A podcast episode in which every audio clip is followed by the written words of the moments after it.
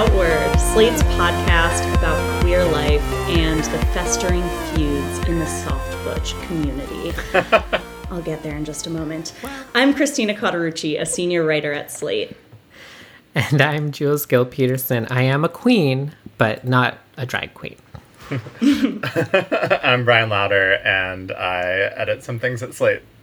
So this month, we have decided to go deep on one of the latest fixations of the far right in the US, an art form possibly as old as gender itself that has brought generations of queer people together to celebrate and exaggerate the aesthetic signifiers we play with when we perform gender. It's a staple of the gay bar, a favorite of the Bachelorette girlies. It's produced a proud lineage of mentorship and family making, and a wildly profitable entertainment franchise for the most famous fracking magnate in the LGBTQ community. that is a highly competitive and sought after title. That's right, friends. We are talking about drag. Brian is just shaking in his little boots. so, in our first segment this month, we're going to dig into why conservatives across the country are trying to regulate drag shows out of existence and why armed hate groups are showing up at drag events to threaten and intimidate performers and attendees. Just a real fun little segment in which we will ask why drag and why now. Then we'll talk to a very special guest, Lil Miss Hot Mess, who, in addition to performing with Drag Story Hour, sort of the nexus of all of these uh, conservative fears, has taken an academic interest in what children take away from drag events. Of course, we'll also share with you our prides, our provocations, and our monthly updates to the gay agenda. But first, Brian, do we have anything in our thoughts and queries inbox? Christina, I'm really sad to say that we don't this month. We did not get anything. Um, I'm going to chalk it up to the holidays. People are busy, people are tired, yeah. resting, all that sort of thing. That's fine. We understand. We forgive you this time. But please don't leave us hanging for February. We want to feel the love for Valentine's Day, you know? So please right. send us thoughts or queries about this episode or about anything that's going on in your life.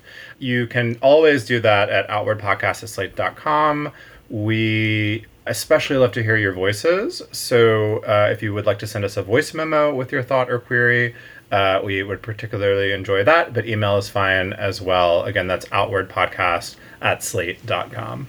Well, it is time for our prides and provocations. So, uh, Brian, do you want to kick us off with something?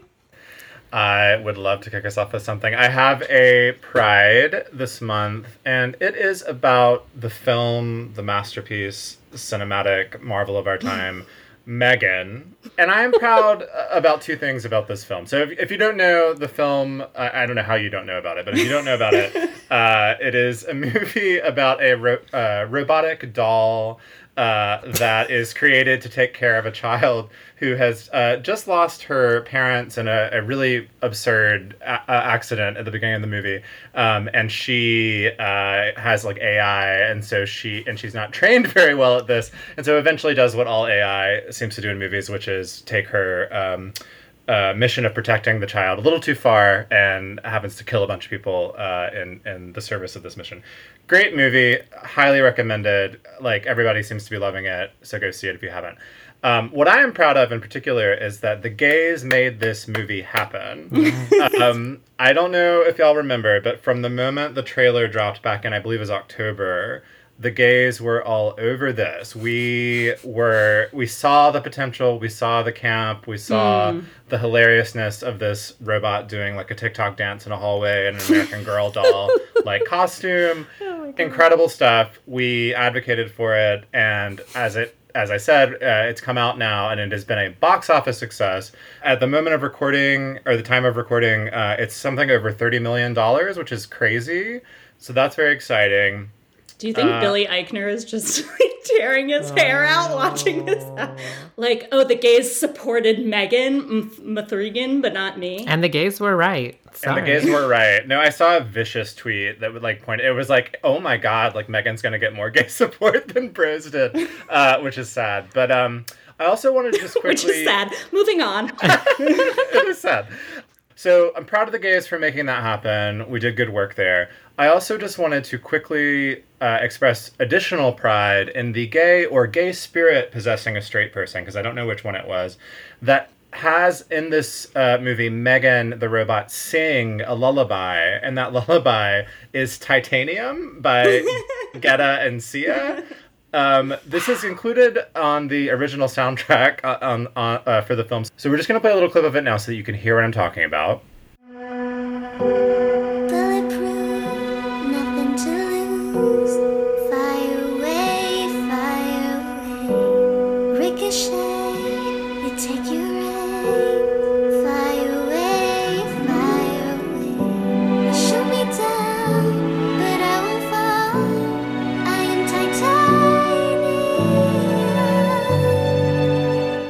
Is that not the most beautiful lullaby that you've ever heard?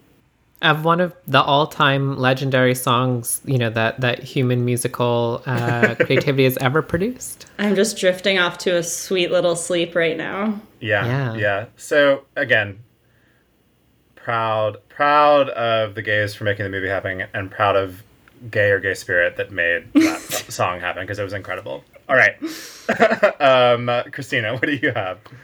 Well, back to true form. I'm um, provoked this month. Shocking. So, at the top of the episode, I teased my provocation. Don't know if you caught it. Did y'all see the movie Tar?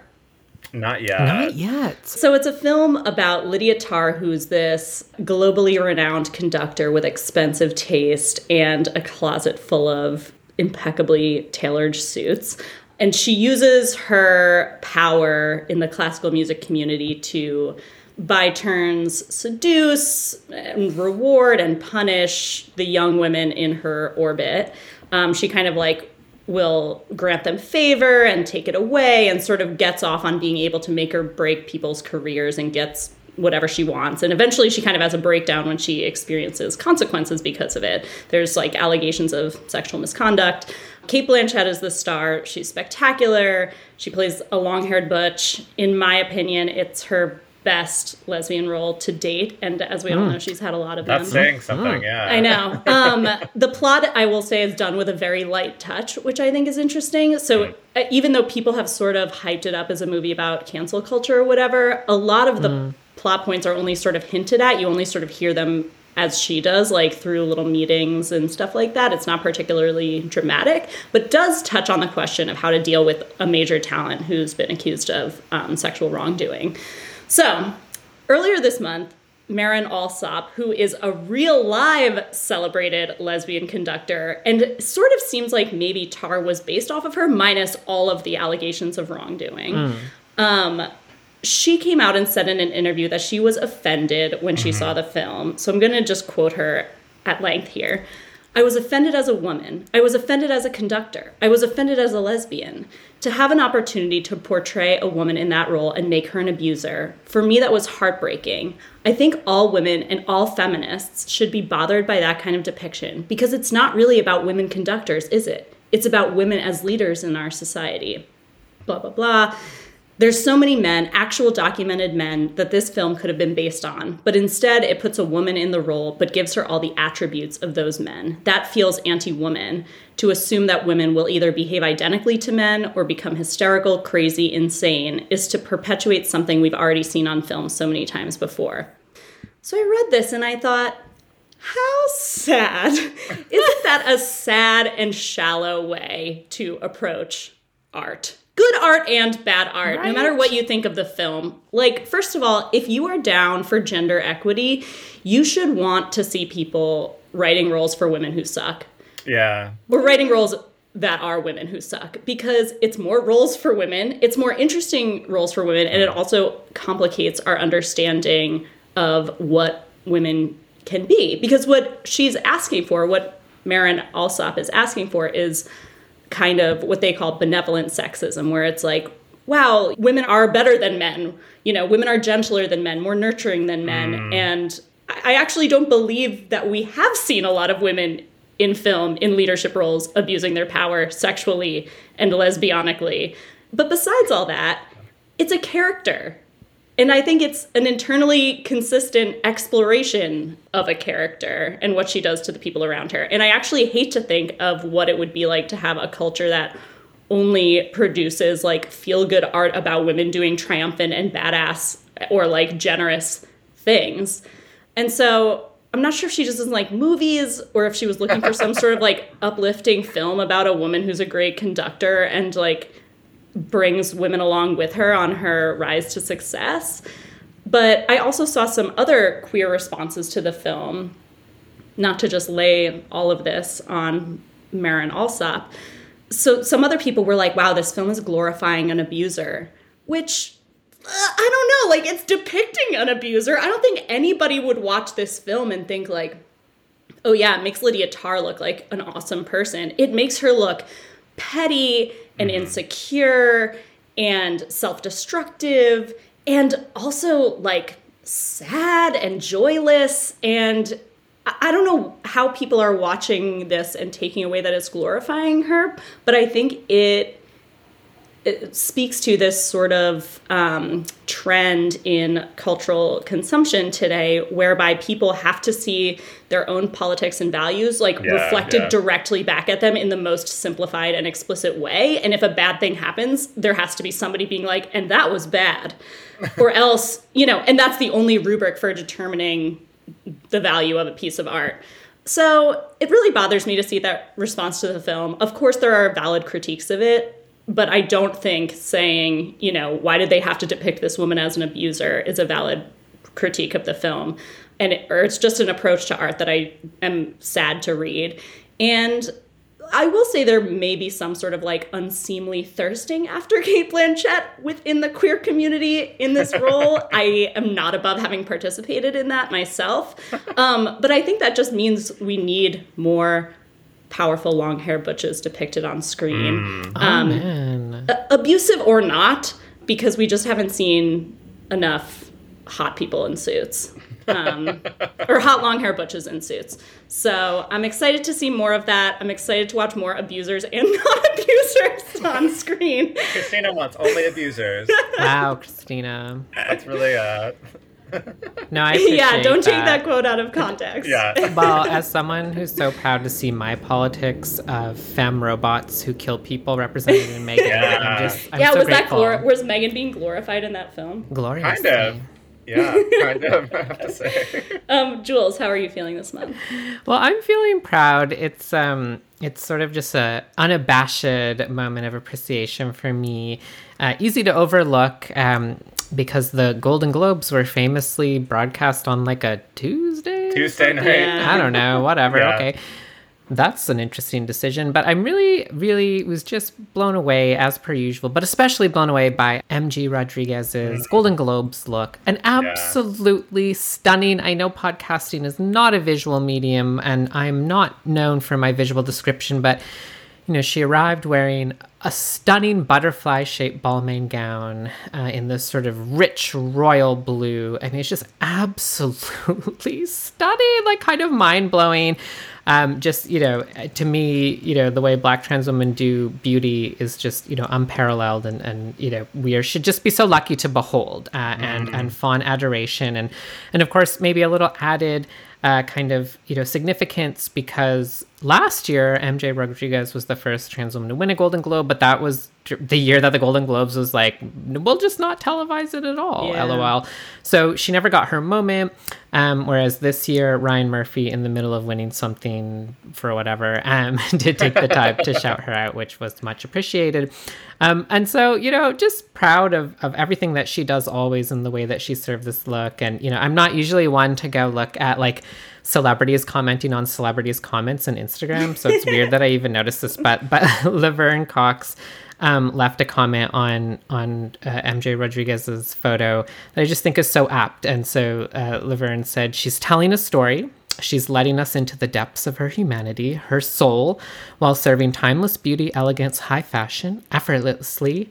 She's a superstar, not alien. She's very down to earth, simultaneously grounded and ethereal, approachable and touchable. Mm. So, Oh my. whew, let us all just give thanks. I'm looking at the dress right now. I just looked it oh, up. Oh, so it's pretty. so cool. It's like Yeah. she Oh my looks like a giant bow. It's so Yeah. soft, but it's structured. It's lustrous. I love Yeah. it. Yeah, it was It's just was a feel good moment. So Mm. everyone go go take a look at that if you haven't seen it already. I superstar and not alien is how I would always like to be described. Hello. Uh, That's amazing. All right. So, as we roll into 2023, we're probably all aware that for the last year or so, there has been a war on drag growing in the United States. It emerged from the same parts of the right that had been fixated on critical race theory and banning books in schools, and of course, it overlaps with the conservative anti trans movement that we've been regularly covering on the show for the last year. While it's been heavily fomented by the expected parties like Tucker Carlson and Libs of TikTok, it has not stayed in the realm of rhetoric.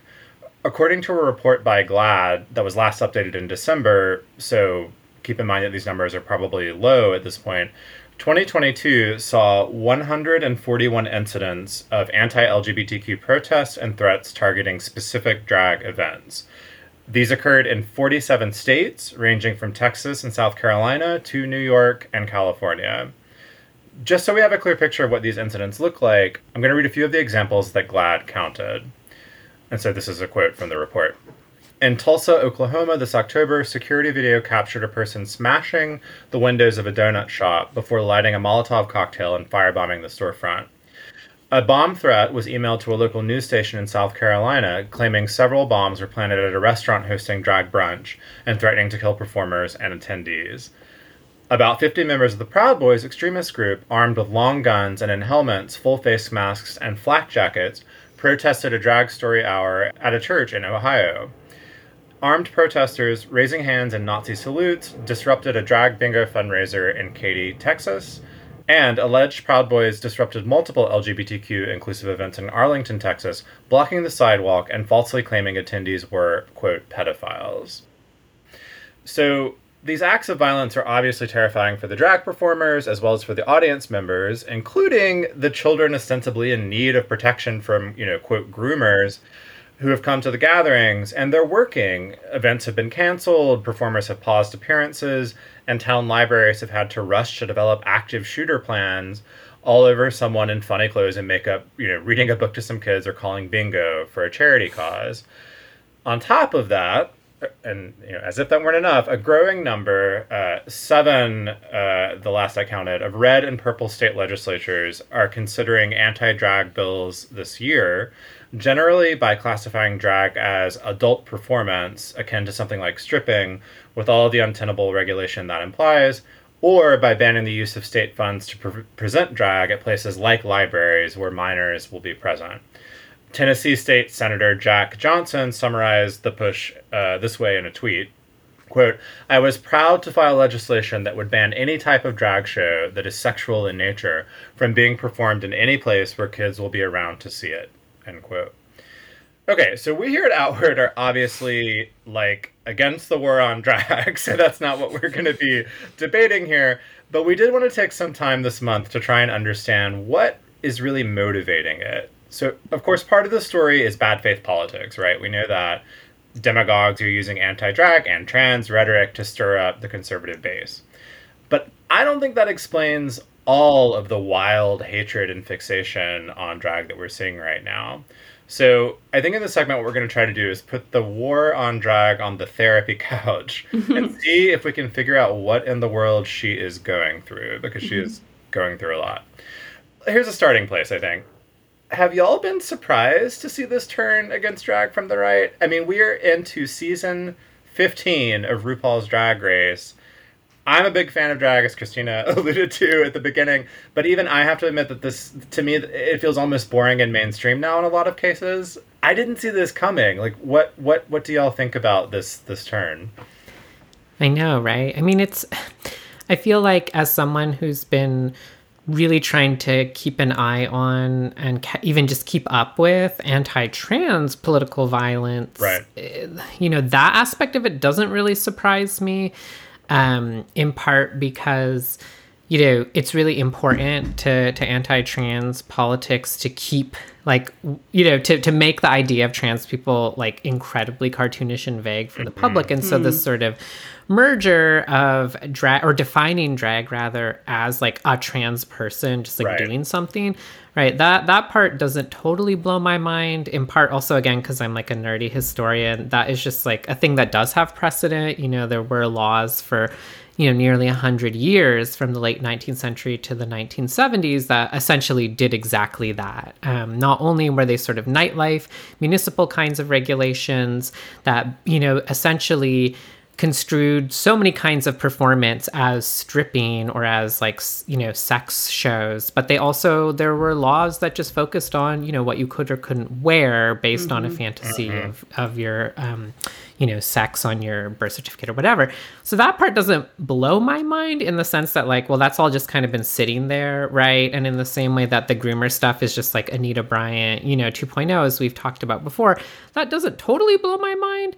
But that being said, I think the thing that you were just mentioning, Brian, that feels very t- 21st century to me. This sort of like, well, just at the moment that something becomes like kind of banal and mainstream is when there Yeah. seems to be a culture war about it, or, or the pretense gets used, right? Like the way that woke is really just a way to, you know, be anti-black, but it just like can take up all of these weird ostensible points. Um, or like the way people are suddenly like we should ban pornography it's like well is that because porn is just kind of banal and everywhere and it's like not really a big deal that like you have to push i don't know so there's something in terms of that kind of let's call up mixes sigmund freud and ask what's going on here right? Like that part is interesting to me the sort of push to in fact the push to sexualize right?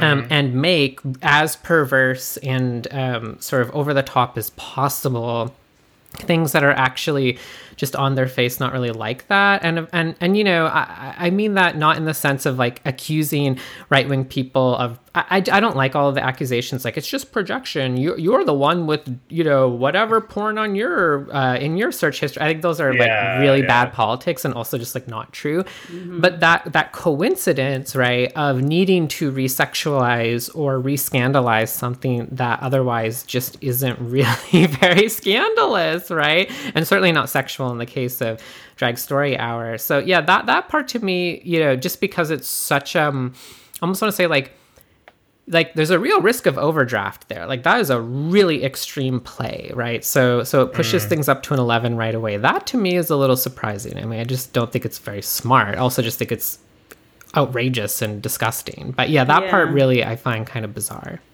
I do feel like, and Brian, you've done the work of calling me in on drag and sort of like educating me a little bit more about its um, subversive potential and what it can be.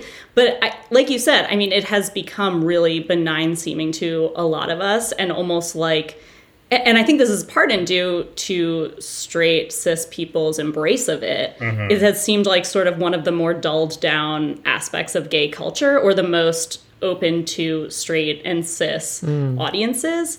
Um, which makes it feel kind of like dulled down or dimmed, even if, as it's so flamboyant, um, because it's everywhere. You know, straight people I know are obsessed within their own little like cute nuclear families with RuPaul's Drag Race. I've opted out of more than one straight person's bachelorette brunch drag.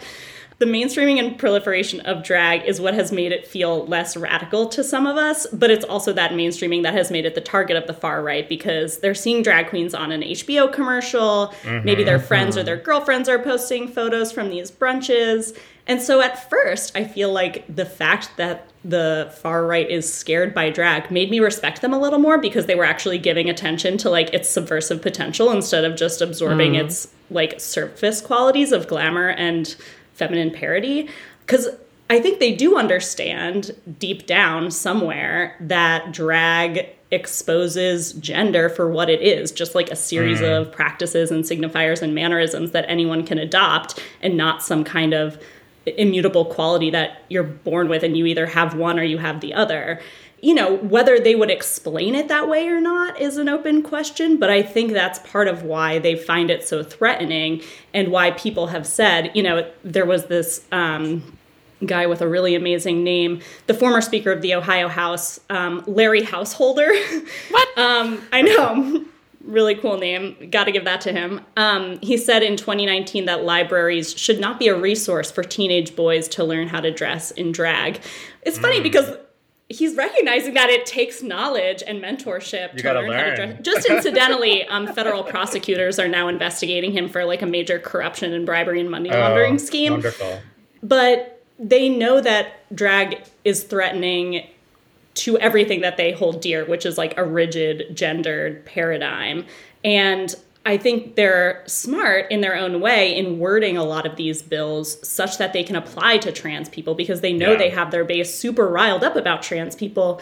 And they would love to find ways to criminalize trans people going about their business. So, like the Arizona bill that mm-hmm. would ban the use of state funds at facilities, and there's actually a couple bills in Arizona trickling through the legislature that would do similar things. They define it as entertainment at which a single performer or a group of performers dress in clothing and makeup opposite of the performers or group of performers' gender at birth to mm-hmm. exaggerate gender signifiers and roles. You know, that could apply to so many trans and gender nonconforming people. It's and so it's leaving it up to the subjective decision making of cops and prosecutors who may or may not take kindly to the idea that you know whether or not the bill was meant to ban you know a trans person just standing on a stage and saying something that may or may not be related to drag like that is how the bill could possibly get Yeah. applied Yeah, the legislative side of this is like incredibly devious, I think, um, and so that's worth pointing out. Since you brought up a, a text for us to look at, I actually brought another text Oh, uh, for us to close read. Um, I think uh, we're all pretty good at that. So this is a uh, a letter or a quote from a letter that Marco Rubio, the senator from Florida, wrote back uh, last year in June uh, when he found out that a um, there was going to be a drag queen storytime event at a Air Force base in Oh. Germany, I believe. Before I read this letter, which we're going to sort of break down because I think it has some interesting things in it, I, I do want to have a little disclaimer. Marco Rubio is almost certainly acting in bad faith, so I'm not taking this like Right. seriously. Uh, but I do think this kind of politics works by reflecting like and intensifying fears that he knows the base has. So that's why I think looking at the actual word choices and language is like worthwhile, right? So I'm, I'm not taking him like at his word, but I am taking the sort of tropes that he's choosing to to uh, raise uh, as as serious. All right, so he writes. It is completely insane for this Air Force base to use on installation resources for rituals like drag queen story time. These inappropriate events are extremely divisive at home for good reason. In all cases, they place young children in close proximity with adults who are intentionally and explicitly sexualized. As I hope you can agree, decisions over children and their bodies should be left to moms and dads serving our nation and not not mediated through publicly funded propaganda on US Air Force bases. So that's the whole quote. I want to start with the word rituals. um, wh- the- I was I was kind of like shocked to see that word, or not shocked. I was I was interested to see that word because it's a, it's a specific word choice. Do y'all have any thoughts about what what he's trying to sort of uh, get at with that with that word? He's trying to connect it to like a satanic Yeah, panic. that's kind got to be satanic panic shit, phenomenon, right? Yeah, yeah, yeah. I like I, I think Satanic Panic, and I also and certainly think QAnon.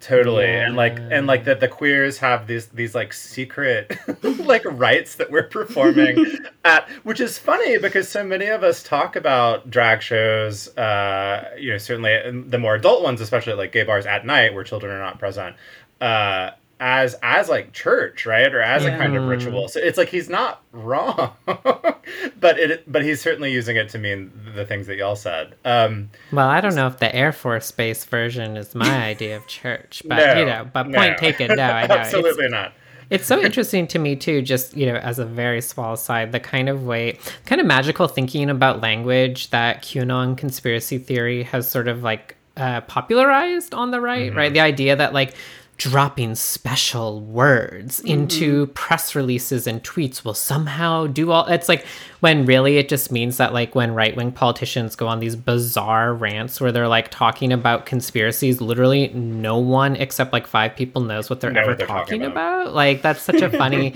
yeah i just have to imagine that the word rituals some whoever put that in the letter was like this is really gonna call you know and it's like yeah. it appealed to eight people who yeah. read a lot of breitbart yeah. I think it's really easy for right wingers to, in bad faith, conflate what you said, like the kinds of performances that happen at night in an adults only queer mm-hmm, space, mm-hmm. and the mm-hmm. kinds of performances that are happening in libraries or brunches where there are minors right. present.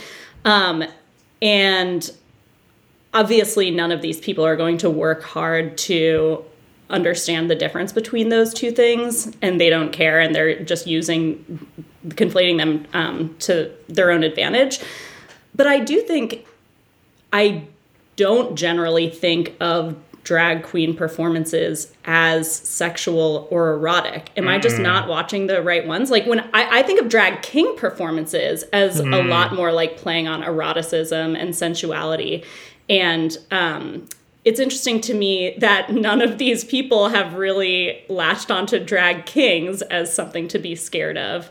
Um, and I think that's, you know, you don't hear about like drag king shows being harassed, maybe because they're not usually frequented by children, um, or, you know, there aren't enough of them out there and they're not like as mainstreamed as drag queen culture. But I think it's also because, and we we saw this in the panic around trans people in bathrooms too, that it's always framed around like, penises. Like I don't want a penis in a bathroom with a little girl, you know? Mm-hmm. And I think when people are scared about drag queens, they're obviously making a lot of assumptions here, but they're thinking about, you know, the the threat of a penis being in a room with little kids and transmasculinity is seen as a little bit more like desexed, which is its own problem. Oh. Um, but yeah. I, I feel that coming through in their choice of what to focus on. Yeah, I mean that's actually a great segue into the next little uh, snippet of this quote that I wanted to look at, which is uh, they place young children in close proximity with adults who are intentionally and explicitly sexualized. Yeah. I'm really fascinated by this sort of slippage between gender like sex and sexuality like mm-hmm. that it seemed you were just saying this christina but it it's and i think some of it's willful right some of it is on purpose to to muddy the waters but I do think that probably for a lot of the on the ground folks that are part of this movement, there is a slippage there, and I and I wonder, or there's a confusion there at least. Um, and I don't know, I don't know what we think about that. Like it, because yeah, I don't think of drag performances gener- in general as sexual at all. Um, but yeah. curious for your responses to that one. Yeah, I mean, I think I think this is the tricky part, right? Is you know, naturally, I think, you know, as people who aren't um, right wing evangelical uh, Christian authoritarian fascists, uh, it's like, you know, I think yeah. the thing that our eye is drawn to is the anti LGBT animus and the double standard there, right? Which is like, well, what's the difference between you know, whatever was going on at this Air Force base, which I'm sure was not, you know, the pinnacle of avant garde drag and probably wasn't, you know, it was probably pretty yeah. What's the difference between that and Dolly Parton playing, you know, mm. um, that bass, right? Mm. Well, you know, aesthetically, probably very little, except, you know, probably Dolly Parton had better taste than whatever drag queen they got to play. Anyways, I don't know why I'm being so mean about yeah, drag on military bases. Clearly, that's like German drag queens strays. oh my god, I'm going to be in so much trouble with that community now. But you know, it, it occurs to me, right, that part of part of how you know this kind of messaging and ideological warfare or battle works right is it's also just misogynist right mm. and part of what sexualized, intentionally, explicitly sexualized means just means femininity on stage. And there yeah. is an element here of uh, of misogyny, right? That just like doesn't want women or any kind of feminine performances in public at all. Like I, you know, just every day brings new like, can you believe what these Republicans are doing? But like, apparently, you know, in the state house in Missouri, like the thing that the some Republicans are on right now is they're trying to pass a, a rules reform so that women state legislators like can't have bare arms when they're like inside the Oh building. God. And that was the rule in Congress until just a couple years ago. like a too. second ago. Wow, I did Yeah. not God, know that. right? But Yeah. I think that's a really helpful clue, right? Is it's like, mm-hmm. well, the the thing that you know, the the ostensible double standard here, all of the homophobia and transphobia of like recruitment, groomers, everything that gay and trans people do is a sex act, and they're just always out there committing sex crimes, right? That has its sort of point, but I actually think it, only, it really only has its full point in that larger kind of ideological constellation, which is mm-hmm. that like we want to keep women out of the public sphere. Women shouldn't have any outward sexuality. Sexuality should be restrained and controlled by men, right? And I think that children and the relay between children and women, the analogy there, right? It's like we have a bad situation here where not only is there performance of public femininity, but it's for children. So like both the women and the children mm. are out of control here and need to be brought back within the orbit of men, right? Totally, or I mean moms too, because moms can serve that function. But I I don't know. That that's part of how I'm tempted to read that because of course there's just nowhere to latch on to this idea that there's something especially sexual about drag. Like what, like what are you talking about? Is there something especially sexual about slam poetry? No, it like totally depends Oh my god, it's aggressively unsexual. Well, in my experience, it's not sexy at all. But do you know what I mean? Like any performance can be erotic or not erotic. It's like not a very interesting thing to observe about performance, right? And so mm. again, I think I, I tend to want to often put like homophobia and transphobia like read it back into the very large project of just like straight up misogyny um, that often accompanies it. Because it is hatred of women and hatred of femininity and of expressive femininity and proud unconstrained femininity and expressivity right which are so often how homophobia is policed like how many little gay kids are policed because what they're doing is just being expressive Feminine, right yeah. and it's like that's Yeah. bad and that gets sexualized right? Right. and so it gets sexualized by people bullying those Totally. kids right and it just seems to me like that same structure over and over again All right, so I think that's enough about uh, of, of analyzing Marco Rubio. Um, uh, we didn't finish the quote, but I think I think we've had enough uh, of a time with him. Let's move on to a quote from someone that we like, Chase Strangio from the ACLU, who told the Atlantic late last year, when when a lot of coverage of this uh, uh, GLAAD report was happening, what he thought about why why the right is so fixated on drag right now. So I'll just I'll just read this quote. Uh, this can be understood in two fundamental ways. One is a simple political opportunism of trying to mobilize voters in the lead up to the next presidential election by stoking a sense of fear. So, right, that's the that's the uh, political part we've been talking about. Then he goes on to say, the more you can control people's sense of possibility, of expansiveness and freedom, the more that governments can expand their authority over people's lives in general. I think we're seeing those things in dynamic interaction at this moment so and he's talking there elsewhere in the interview he talks about the rise of fascism sort of generally around around the world. Um, i thought this was like a really smart and scary way of of understanding this. Um, i wonder how y'all react to, to what chase had to say there. Yeah, I mean Chase is always right, um, but you know, I, I think I think that's actually that is the painful thing to kind of wrap your head around here, right? Is like, of course, the pretense of these bills and all this legislation is bullshit, right? And the weird, you know, policy wonk side of it is just weird and you know Byzantine and labyrinthine and whatever, right?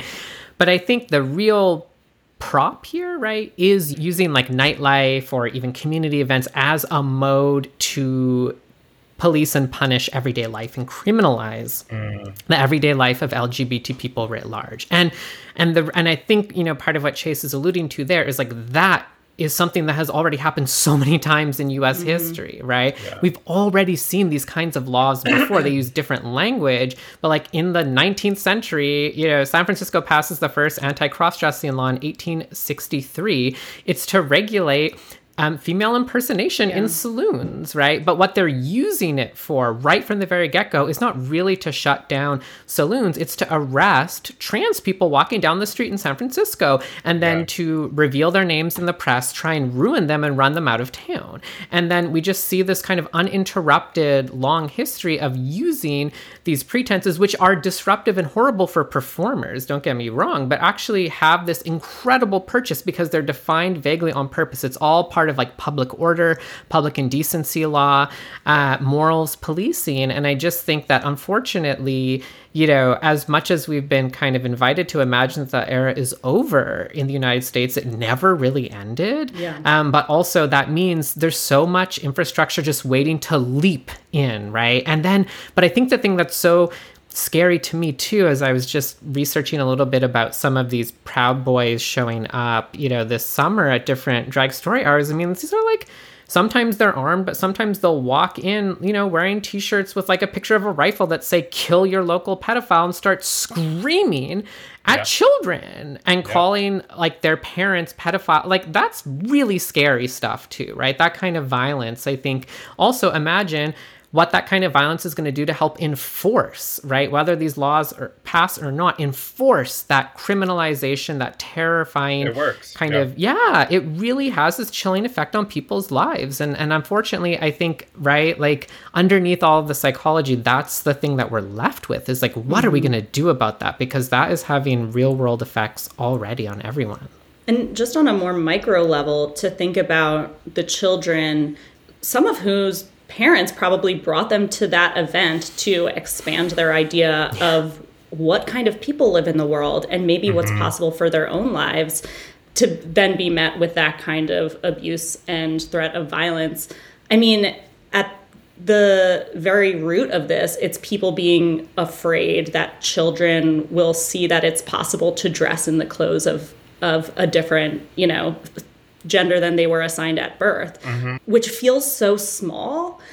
And yet it like shakes the very foundation of how they've built their entire worldview. And they're afraid of what could happen if people realize they can choose these things for themselves. And Yeah. they're hoping to deny children that vision of possibility that they can choose what they like for themselves um, which as we know you can only keep children from seeing things like that for so long because uh, uh, you know they'll like repress it within themselves until they explode as an adult and and either find their way into their own selves or like live a life of like sadness and impossibility.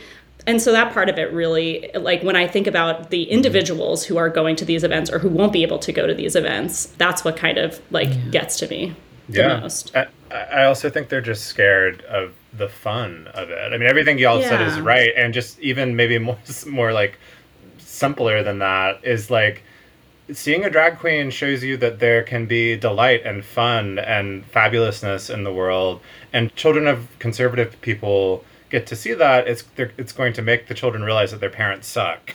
And so i think i think there's like a little bit of just like uh, on top of all the other smart things you've said like fear of that fear of being shown to be the like empty sad kind of person or worldview at, at the very least that you are that you're that you're sort of advocating um, and i think they hate it. I think they they hate that possibility and that's that's where a lot of this is coming from too. Yeah. Well, I think that is all the time we have to talk about that today. We, I, there's so much to say here. We would love to hear from our listeners uh, about how you're feeling about the attack on drag, or if you have uh, any local stories to tell us about, or uh, any things you think we should be doing to, to protect our drag queens and our performers. We'd love to hear that. Uh, you can always write to us at outwardpodcast at slate.com. So, as we've been talking about in this episode, we've seen, you know, a new wave of anti-trans bills and bills targeting drag this year. And while a lot of those bills really focus on this kind of conflation of drag and being a trans person, the other main target clearly has been drag story hours. And to better understand kind of what's going on, but also the real stakes of Drag Story Hour, we wanted to talk with someone who knows it well and who's been involved in organizing and advocacy in the face of all of these attacks. So we are so thrilled to be joined uh, by the one and only Lil Miss Hot Mess, a prolific queen who has performed all over this gorgeous country. She's hosted readings for the Brooklyn Museum, ICALA, RuPaul's Drag Con, HBO, and more. She's written two children's books. Mm-hmm. Okay. The first one is The Hips on the Drag Queen Go Swish, Swish, Swish, which was published in 2020. And then If You're a Drag Queen and You Know It was published last year. Little Hot Mess also sits on the board of Drag Story Hour, a nonprofit that brings readings to libraries, schools, and other community venues to share with kids positive queer role models and so much more. And then, like in total triple threat tradition, um, she's also like a professor. I just, you know, it's like, how do these talented queens do it all these days? Really, a, a, a beautiful, beautiful message. Uh, but Lil Hot Mess, truly, thank you for joining us. Welcome, welcome to Outward. Thank you so much for having me. It's such a pleasure to be here. Well, I, I, was wondering if maybe, you know, to start us off, could you just share a little bit about how you got involved in Drag Story Hour in the first place? Like, what brought you to that in particular as a performer? And yeah, what sort of um, stood out to you or pulled you in in the first place? Yeah, so Drag Story Hour started in late 2015 in San Francisco uh, under the auspices of an organization called Radar Productions. Uh, and I had actually just moved away from San Francisco just a few months before. And so I was watching all of these drag queen friends of mine basically posting these photos and videos of what looked like just incredibly exciting and wonderful and honestly just very sweet events with children. Um, and so I was jealous. I mean, I wanted to get in on on this fun. Um, and you know, I've I have a background a, a, bit in in terms of working with children and um, you know after school programs and camps and things like that. Um, and had dabbled a couple times in bringing different types of drag to kids, um, but it just really felt like an idea that was kind of like its time had come, or in some ways it had mm. even it was even sort of like past due. Um, to to bring kind of the imagination the play the the kind of like sensorial stimulation of drag to mm-hmm. children who I think were just so ready for that kind of engagement. I mean, I love jealousy as the way in. like that's always a good conduit. Well, I'm curious because you know I'll admit that like as as a queer person that does didn't really or doesn't really have like many kids in my life, you know, maybe back around like 2015, 2016 when I first started to hear about, you know, drag story hours, but long before these right-wing attacks on them, I didn't really give it too much thought. I was sort of like, oh, okay, I guess it's just another sign of the times. Drag is so mainstream now. Like, even mm-hmm. kids and families want to go to it. Um, but I feel like as I've, you know, un- you know, unfortunately because of all of this nonsense, as I've started to listen more to performers and also people who go to these regularly, I've realized how superficial that impression was on my mm. part. Mm-hmm. That there's actually clearly something very powerful, uh, like in terms of the experience and the message that Story Hour brings. And, and I think you were sort of starting to allude to that too, talking about how the kids were really ready. I mean, could you tell us a little bit more, like, you know, for you, what do you think that kind of impact and value is? Or maybe also like, you know, when we cut through like all the bullshit and all the noise, like, yeah, what's it really like? Because, you know, I don't know how many people have had the chance to attend one of these before, and maybe are thinking about it now, but sort of, yeah, what what's distinct and special about Drag Story Hour? I would say that Drag Story Hour, in some ways, it is like every other story hour. I mean, it's like an adult reading books to kids in a library, singing songs, you know, asking them what their favorite color is or to talk back in some way. Um, except that the the storyteller is a drag queen or a drag king or some other fabulous drag uh, performer, and so you know it's interesting because on the one hand I've never been interested in mainstreaming of drag. You know, I'm I'm always sort of concerned about that aspect of it becoming too popular and you know mm-hmm. becoming part of this force of assimilation.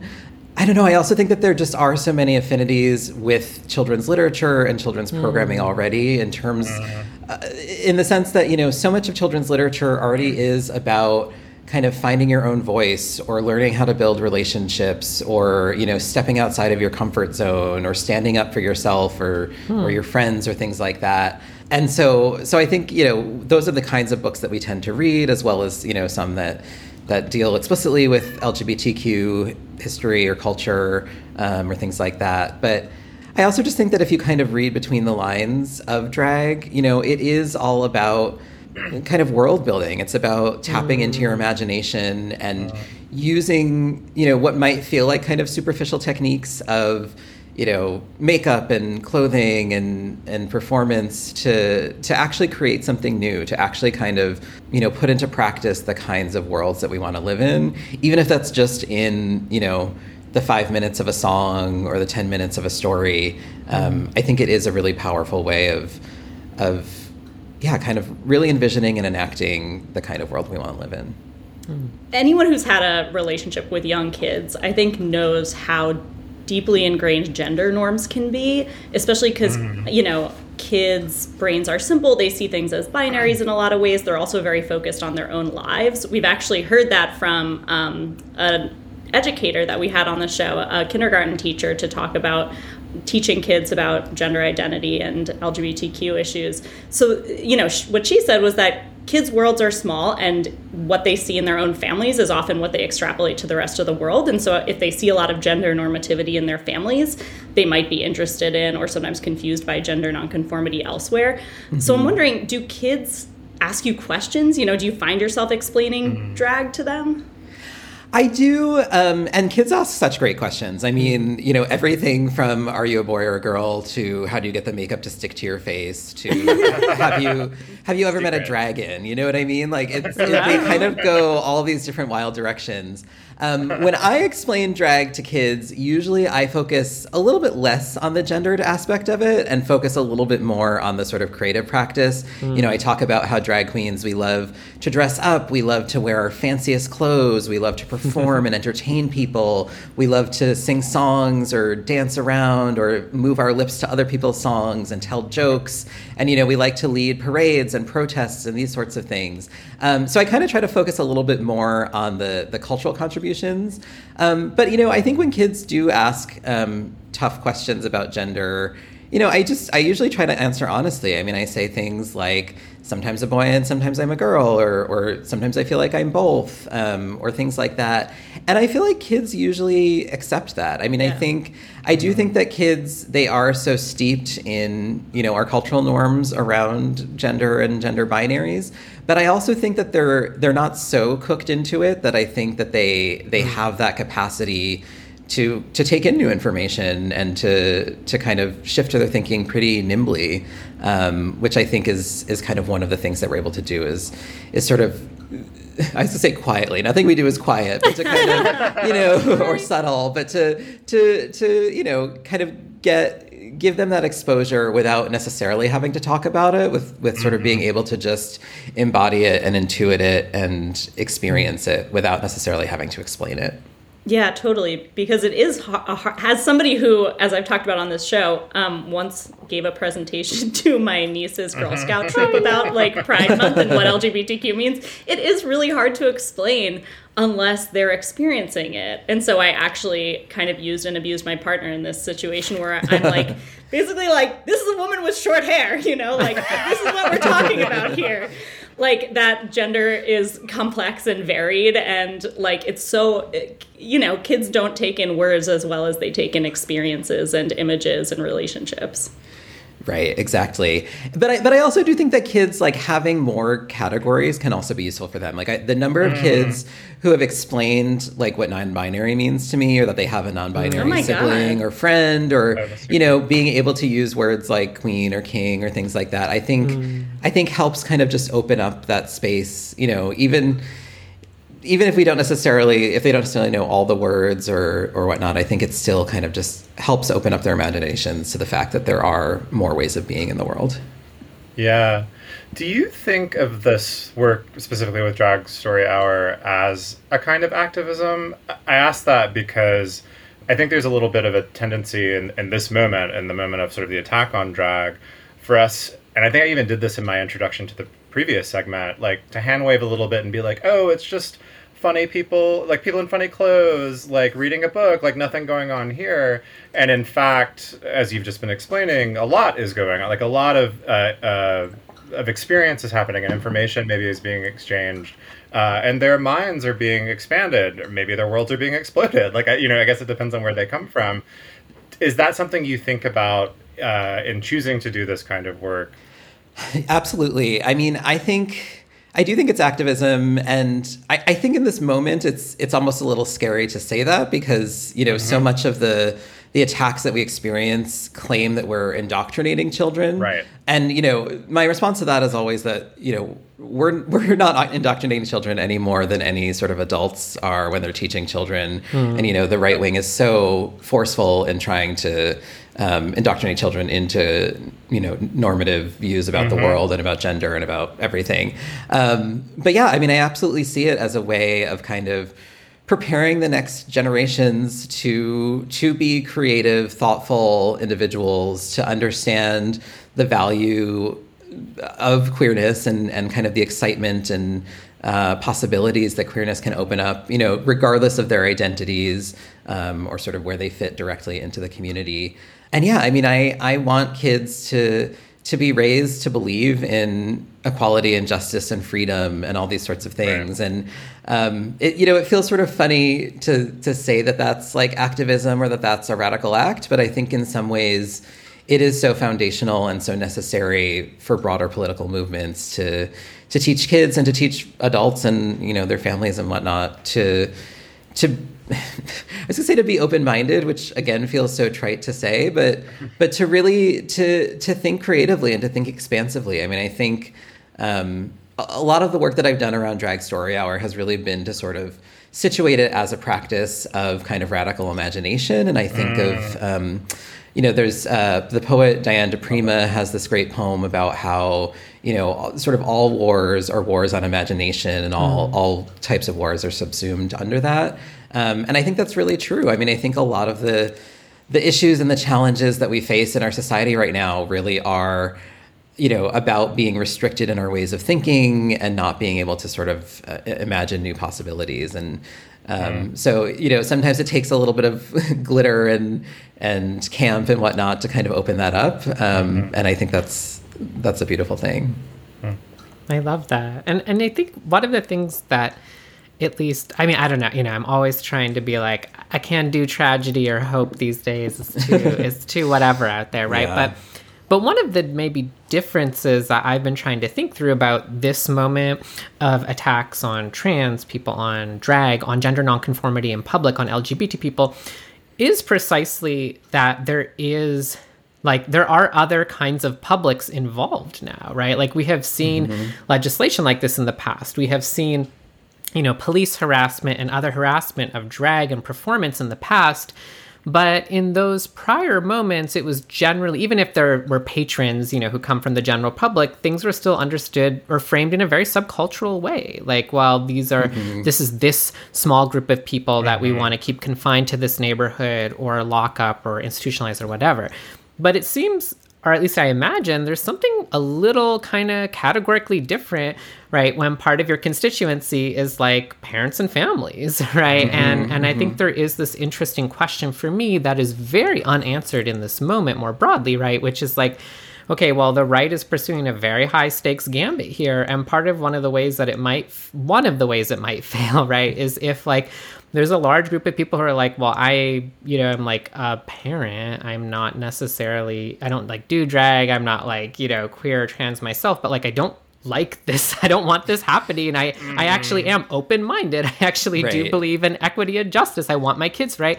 And I'm just sort of curious, like, you know, as someone who's like, you know, sort of on the ground, so to speak, or like, you know, actually a part of a part of this work, um, like do you do you have that feeling too i know i feel like there's been this tendency as we've been catching up to all the kind of inventorying all the bad to be like look at all these canceled events or postponed events but also i feel like i sometimes hear then greater community kind of outpouring being mm-hmm. like well mm-hmm. now actually you know it's right. like there was you know, some Proud Boys intimidated a story hour in the Bay Area last summer, and then you know that that local community was like, well, we're going to hold Pride events every month now, right? And like, right. so I'm kind of curious, like, what what your sense is, um, like. Do, do you see that does that does that sound right like is there also kind of an opportunity here to really like um, I don't know what the right word is, but embrace and kind of activate, you know, people who have been sort of a part of Drag Story Hour or understand its appeal just in a basic kind of like, yeah,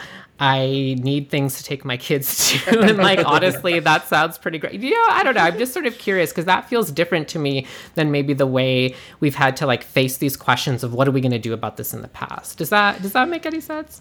Yeah. I mean, I think that yeah, every time we see like a, a protest or something like that, we almost always see, you know, a greater reaction of support from our extended community, you know, including queer and trans people, but also you're totally right, including, you know, cis straight families who really do love our programming and, you know, are looking for ways to to expose their kids to the realities of the world that we live in and to to bring a bit of that magic into their worlds. And yeah, I think it is also interesting to think about this in some ways, you know, like you're sort of alluding to historically, as as sort of a right to to thrive in public space and to be mm-hmm. to be able to to live our lives out in the world. Um, and I will say that you know I, I think one of the things that's such a uh, none of it's shocking, but but it is always a little bit kind of surprising that like drag queens are here to have a good time. Like we're we're the life of the party. Right. We're we're here to entertain. We're here to like build community. We're here to like put a smile on your face and like all these people just want to sit like with their arms crossed, like pouting in a corner or shouting at us.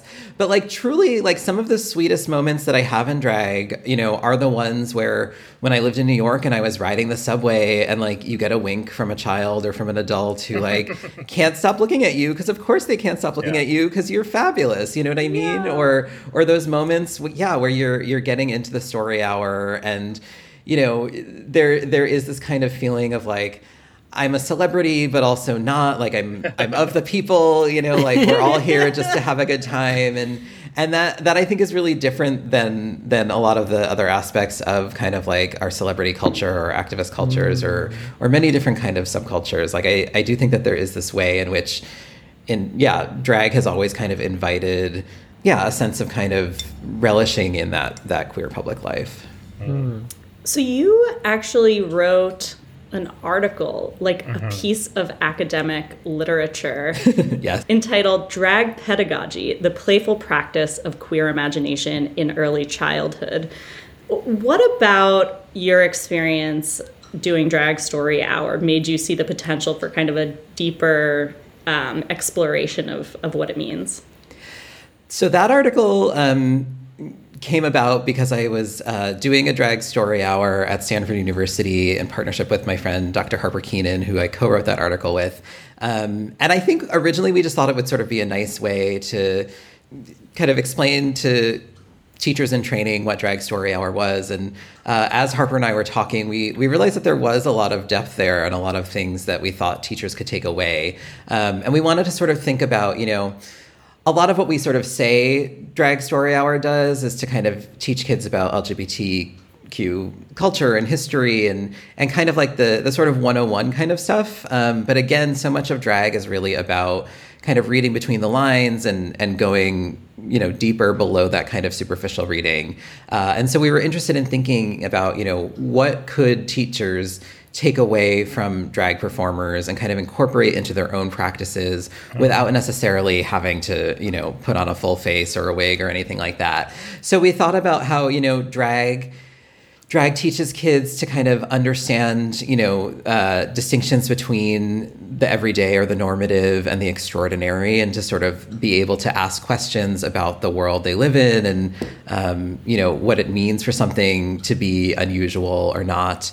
Um, we thought about how you know there's power in aesthetic transformations and mm-hmm. and um, you know that that simply the act of transforming, the act of wearing something over the top, um, the act of you know someone sparkly coming into your room kind of immediately invites uh, the sense of wonder and curiosity.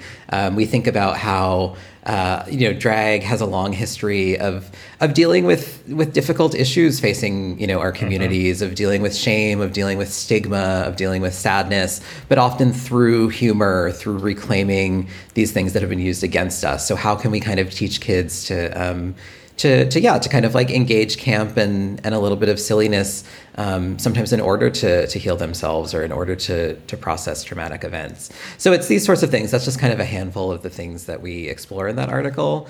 Um, but we really wanted to th- sort of take drag seriously and and in some ways also think about how drag is always like kind of a, a, learning process between performers and audiences. You know, whether you're in a story hour or whether you're in a club, um, there are ways in which we're we're teaching and we're learning from each other, you know, and, and passing on different forms of of kind of community knowledge. I'd like to hear you speak to the attacks on drag right now. I know, and I know you've already done this really well because you were featured last year. Uh, we've already talked about Marco Rubio on this podcast today. I don't know why he's coming up so much, uh, but I do know why. Uh, but uh, but you were featured in a campaign ad of his. The line in the ad was, "The radical left will destroy America if we don't stop them. They'll they indoctrinate children and try to turn boys into girls."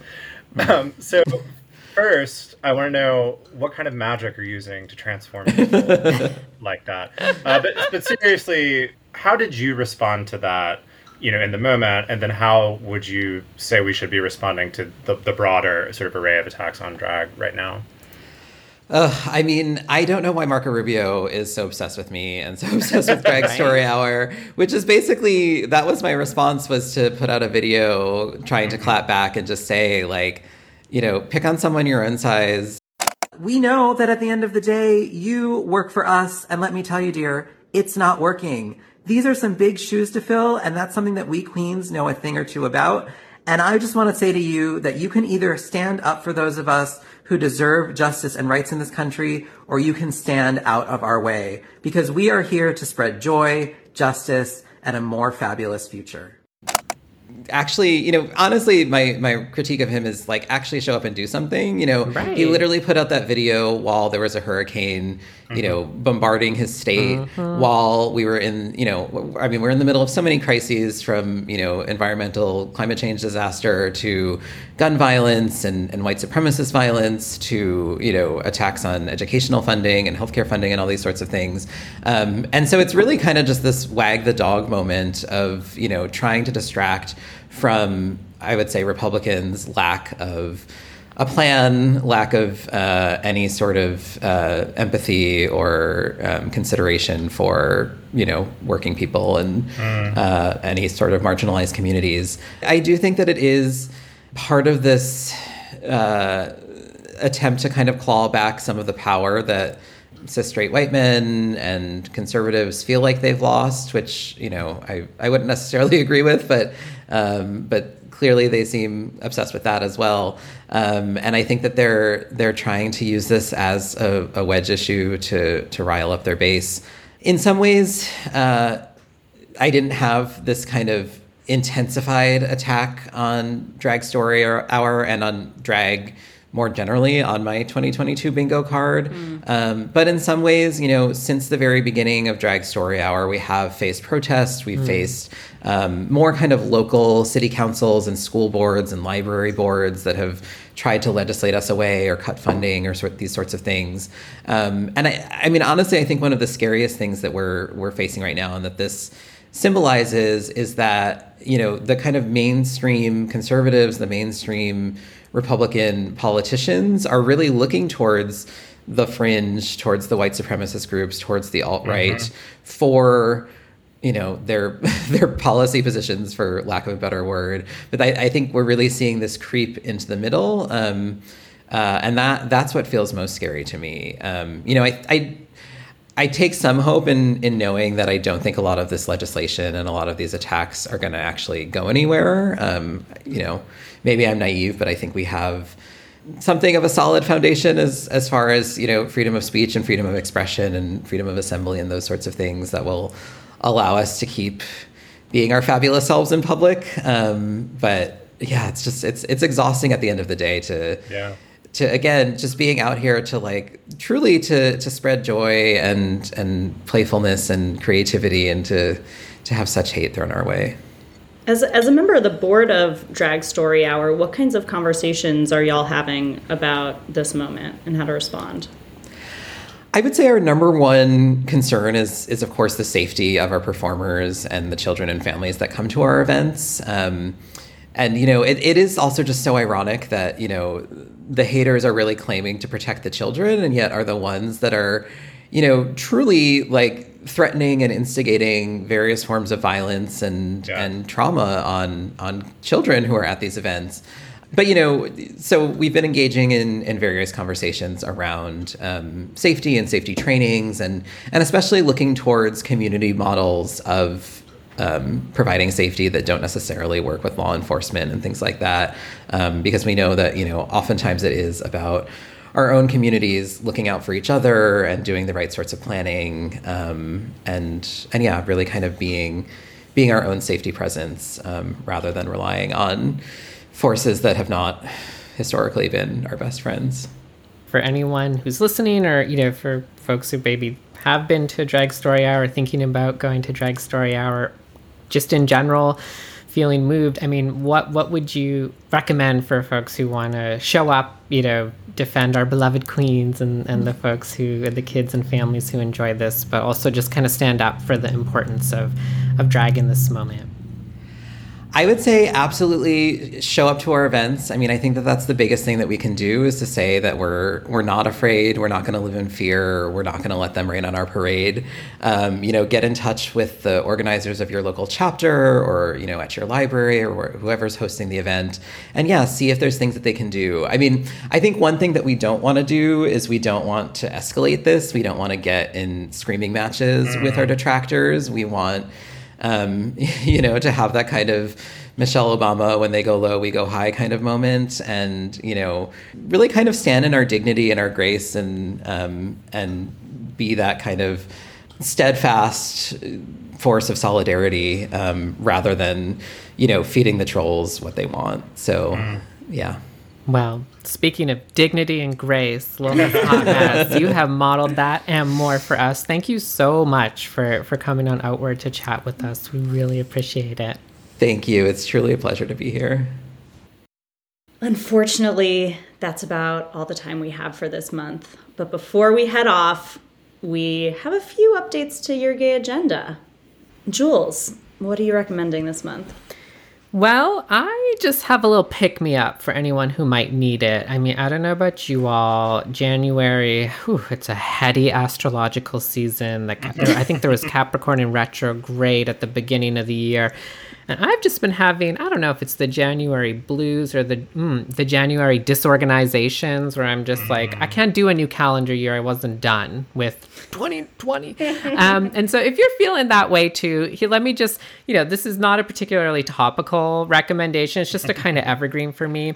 You know what's been bopping in my house a lot lately is any set by Honey Dijon, the mm. fantastic Wonderful. DJ performer, uh, you know, just legend without parallel. Uh, I just love everything Honey Dijon. So does everyone. I think that's not, you know, I'm not I'm not discovering her by any means, but I just want to, you know, I've I've been putting on a whole bunch of different set lists that you know she has um, on various platforms. Of course, she has her own album as well, mm-hmm. and I just feel like I also, you know, maybe a couple of times you know, have opened Instagram and just seen, you know, videos she's posted of her like performing a set and just fucking dance like you know just like yeah. really when she really gets into it you know when one of the dolls does that like black trans women plus DJ equals like pinnacle of the genre, apotheosis of achievement, yes. right? And it's just like yes. nothing resets my mood, gets me dancing, makes me feel loved and cared for and lifted up quite in that way. And so, you know, I just, if, if you're not already keeping Honey Dijon's work in your rotation, highly encourage. Go find a set list by her, put it on sometime this week when you're driving somewhere, when you're cleaning, when you're trying to get out of bed in the morning, and just enjoy feel feel the magic uh, and commune a little bit in the way that we only can when we're dancing uh, with each other. I love that. What an evergreen recommendation. That yeah. should always be on. Never cross that off your gay agenda. Um, Bryan, what's on yours? So I have a uh, a sort of January one as well. Uh, although I'm more the sort to like you know want to reorganize my entire life and like fix everything at once, which of course fails. But I do it. I don't believe that it fails, Bryan. No, it, it, it, I can't even imagine shoot, you failing at organizing. What, what's that? That crazy poster? It's like you shoot for the moon and land in the stars, which yeah. doesn't make astronomical sense, but anyway. Uh, something like that. So one thing that I've been doing that's been effective uh, so far this January has been trying to cleanse my uh, feed, and by Ooh. feed in this case I mean Instagram specifically, mm. but this could apply to others if you're uh, on other networks or other platforms. Um, I found at like the end of December that mine had become this real hellscape of workout, like gay, not even only gay, just like men working out and like giant pecs and like Oh horrible God, kind of too. body dysmorphic like things that just make me Yeah. ma- were making me sad and uncomfortable and like had moved from like the occasional you know bit of titillation to like too much like just too much of that and so um, my recommendation is to take the time to do that if you find yourself in a similar situation uh, whatever the um, infection may be on your feed uh, take the time to do it. You have to really work to retrain these algorithms. I'll tell you, you really have to go in and say, I don't like that. I'm not interested in that over and over and mm-hmm. over again. And then follow new things or like new things. And there's not really a better way to do it. It's, uh, I've been doing it sort of a little bit every day, but it mm. works. It's getting better. Wow. So that's the first half. The second half of my agenda item is a recommendation for something to follow that can add some soothing queerness to your timeline, which is Isaac Mizrahi's Instagram. Huh. Um, we all know him, fashion designer, judge, uh, that kind of thing. But his Instagram is very homey and cozy and just like some light cooking and like, oh gosh, how do I pack for this business trip?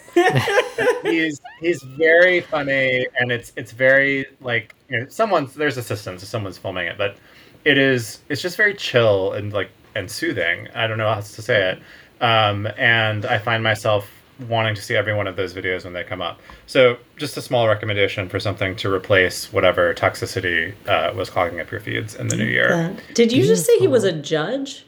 On uh, project runway i think Should- should I- Federal District Court Edition. yes I know. I was like, yeah, Um, on this queer podcast, we don't even need to stipulate that it's not a, an actual judge. We just say judge, and you know it's on a fashion reality, show. Sorry, sorry, yeah.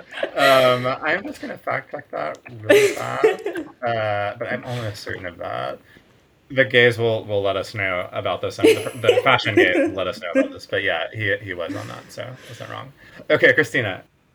I'm recommending a photo essay uh, that ran in the New York Times recently. It's titled The Golden Gays Return to the Stage in the Philippines.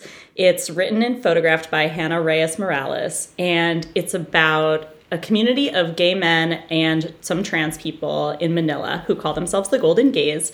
And it's a community with a really long history. So the group was founded in the 1970s by this activist and politician who um, just allowed older gay men to live in his home and, you know, started creating a community around himself. Um, many of these people had a hard time getting work or accessing social services. They called themselves Lolas, which means grandmothers.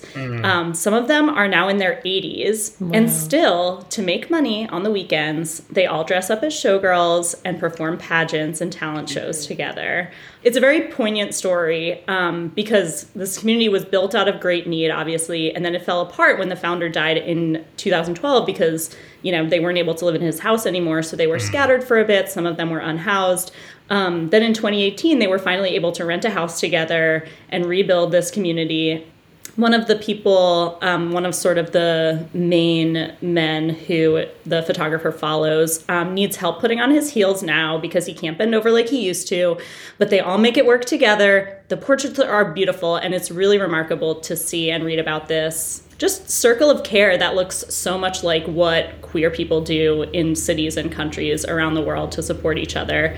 What a gift. Beautiful. Oh, can't wait to read that. Well, listeners, that's it for January for us. As always, we would love to hear your feedback and look over your topic ideas. So if you have things you'd like us to chat about, email us at outwardpodcast at slate.com, or you can find us on Facebook or Twitter at Slate Outward. June Thomas is our producer and the most expensive wig in our closet. If you like Outward and you love us, please subscribe in your podcast app, tell your friends about it, and rate and review us so other people can find the show. We'll be back in your feeds February 15th. Bye, Bryan. Bye. Bye, Jules. Bye. Stay gay, everyone.